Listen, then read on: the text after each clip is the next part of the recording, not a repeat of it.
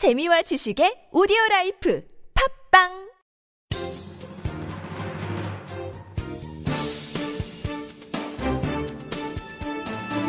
일간 사설 3월 28일 토요일 한국 경제 사설. 중동의 포성 급등락하는 유가. 중동의 화약 연기가 유가 흐름을 반전시킬 것인가 사우디아라비아 등 수니파 아랍권 10개국이 예멘 반군 후티에 26일 단행한 군사 작전으로 하루 사이에 국제 유가가 4.5%나 급등했다.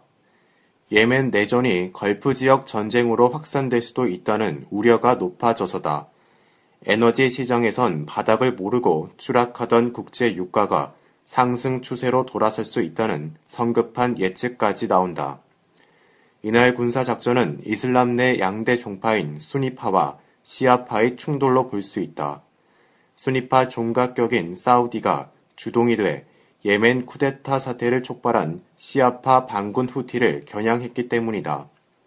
후티의 배후로 시아파 종주국 이란이 지목되고 있는 만큼 결국엔 사우디와 이란 간 중동의 맹주 자리를 놓고 혈투가 벌어질 것이란 분석도 나온다. 어쨌든 현재 초미의 관심사는 유가에 미치는 영향이다. 지난해 6월 배럴당 106달러를 넘던 국제 유가는 이후 속절없이 하락, 올 1월 말 배럴당 43달러대까지 추락한 뒤 43에서 53달러권에 머물고 있다. 주말에 전선이 확대돼 내주 초 배럴당 53달러 선을 돌파한다면 내친 김에 60달러 이상까지 오를지도 모른다. 무엇보다 예멘은 중동의 주요 원유 수송 통로로 홍해와 아덴만을 잇는 바브엘 만데브 해협을 끼고 있어 예멘의 긴장 고조는 유가 상승과 직결될 가능성이 크다는 분석이 설득력 있게 들린다. 사우디가 군사 작전으로 손해 볼 일이 별로 없다는 점도 추가 상승의 무게를 더한다. 전쟁이 단기에 수습이 되면 순위파 측의 우위가 확인되는 셈이고 장기화되면 유가는 상승 압력을 받을 테니 사우디로선 나쁠 게 없다는 것이다.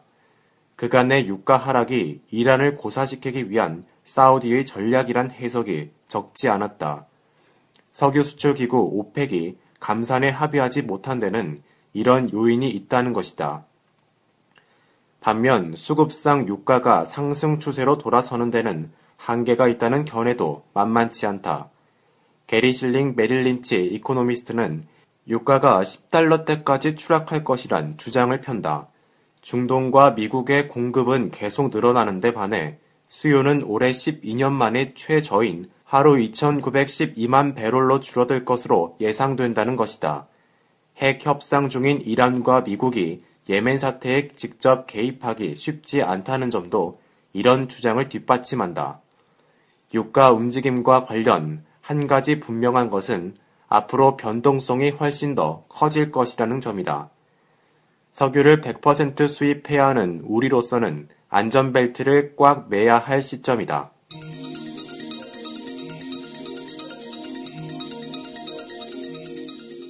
AIIB 대북정책 혼선 안 생기도록 장치 둬야 정부가 고심 끝에 중국이 주도해온 아시아 인프라 투자 은행 참여를 확정했다. 어쩔 수 없는 선택이었을 것이다. 이왕 방향을 정했다면 이제부터는 창설 실무 협상에 적극 임해 최대한의 지분과 창립국 프리미엄을 확보하도록 노력해야 한다. 미국, 일본 등이 크게 우려한 중국의 과도한 주도권을 견제할 방안도 다각도로 마련해야 한다. 중국과의 협상뿐만 아니라 인도 등 영내 주요 참가국이나 영국, 프랑스, 독일과도 협력할 일이 적지 않을 것이다. 아시아를 더 개발하자는 취지는 좋다. 그러나 수원국 중국이 강력한 원조국으로 나서려는 의욕에 대한 의구심도 적지 않다. 더구나 달러를 기반으로 미일 유럽이 협력해 구축한 국제 금융 질서에 위안화가 일종의 도전장을 던진 상황이다. 한국이 동참하기로 했지만 AIIB를 둘러싼 논란들은 여전하다. 협정문 작성 과정에서 최대한 해소돼야 한다. 우리의 관심사는 단지 지분 6%나 이사국 지위 확보 같은 것이 아니다. 중국이 의장국에다 본부까지 다 가질 수는 없다는 차원만도 아니다. AIIB가 국제사회의 큰 원칙이나 가치들과 부합하는 게 관건이다. 가령 북한의 개혁 비핵화가 달성되지 않은 상황에서 중국이 AIIB를 내세워 북한을 개발하겠다고 나서는 경우다. 당연히 비핵 개방을 유도하는 국제사회의 노력과 공조하는 AIIB여야 한다. 그런 내용이 설립 과정에서 어떻게든 논의되고 협정문에도 명문화돼야 한다.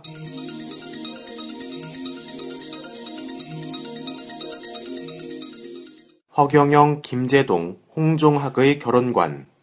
작년 11월 신혼 부부에게 집 한 채를 포럼을 발족해 포퓰리즘 논란을 일으켰던 새정치민주연합의 홍종학 의원이 이번엔 신혼부부 지원 특별법을 마련 중이란 보도다. 그는 엊그제 토론회에서 신혼부부 지원은 국가와 지자체의 책무임을 선언하는 기본법을 만들겠다고 밝혔다. 이 법에는 웨딩 산업 가격 규제 등 결혼 준비 단계부터 주거, 출산, 육아까지 국가가 포괄 지원토록 하는 내용이 담길 것이라고 한다. 점입 가경이다. 이제는 개인의 결혼에까지 국가가 개입하고 지원하라는 요구다. 무상복지 파탄은 벌써 까맣게 잊은 모양이다. 물론 5포 세대라는 청년층 고민을 모르지 않는다. 하지만 웨딩 가격을 찍어 누르면 고비용 웨딩 구조가 사라지고 임대주택을 주면 선뜻 결혼하고 애를 낳을 것으로 믿는다는 것인지 그럴 바엔 아예 배필까지 지정해주는 법안을 만드는 게 낫지 않겠나. 노이즈 마케팅이라면 웃고 넘길 수도 있다. 그러나 제1야당의 경제통이라면 적어도 국가가 할 일, 못할 일은 구분해야 할 것이다. 어느덧 무슨 문제든 국가가 나서라는 요구가 당연시 돼 버렸다. 모든 게 사회 탓, 국가 탓이다. 데이트 비용을 정부가 대주라는 김재동이나 신혼부부에게 1억 원을 주겠다는 허경영은 우습기나 하지.